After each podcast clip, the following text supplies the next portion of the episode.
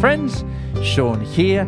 It is Thursday, it's the 8th of February, and that is actually Boy Scout Day. Did you realize that? Today's Boy Scout Day. There is so much to celebrate about being a scout. I don't know if you or someone you love was a scout or is a scout.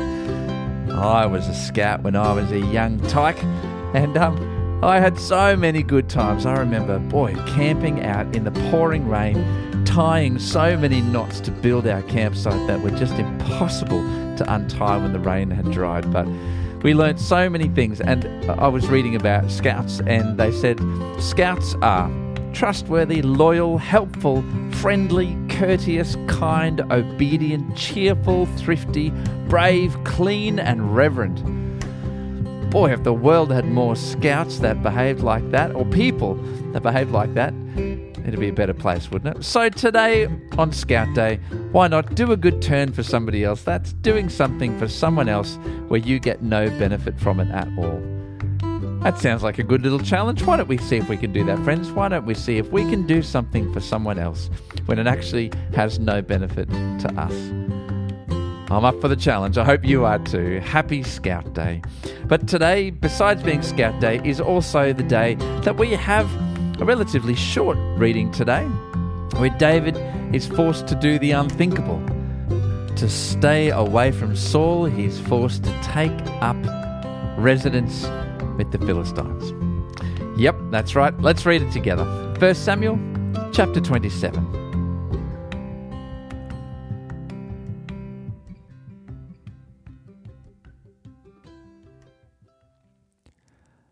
But David kept thinking to himself, Someday Saul is going to get me.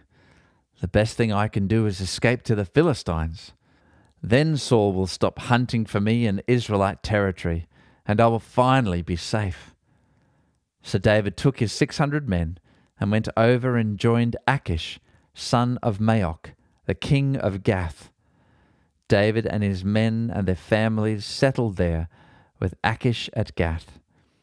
David brought his two wives along with him Ahinoam from Jezreel and Abigail, Nabal's widow from Carmel. Word soon reached Saul that David had fled to Gath, so he stopped hunting for him. One day David said to Achish, If it is all right with you, we would rather live in one of the country towns instead of here in the royal city. So Achish gave him the town of Ziklag which still belongs to the kings of Judah to this day. And they lived there among the Philistines for a year and four months. David and his men spent their time raiding the Geshurites, the Girzites, and the Amalekites, people who had lived near Shur toward the land of Egypt since ancient times. David did not leave one person alive in the villages he attacked.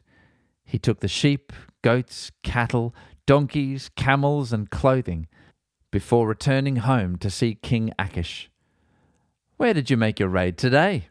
Achish would ask, and David would reply, Against the south of Judah, the Jerahmeelites and the Kenites. No one was left alive to come to Gath and tell where he had really been. This happened again and again while he was living among the Philistines. Achish believed David and thought to himself, By now the people of Israel must hate him bitterly. Now he will have to stay here and serve me forever.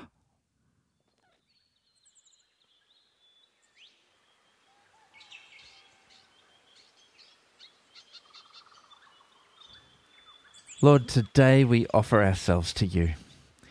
Where would you have us go? What would you have us do? Where is that corner in our lives, in our part of the world, where your grace is most needed. Holy Spirit, prompt us. Move us toward your destination.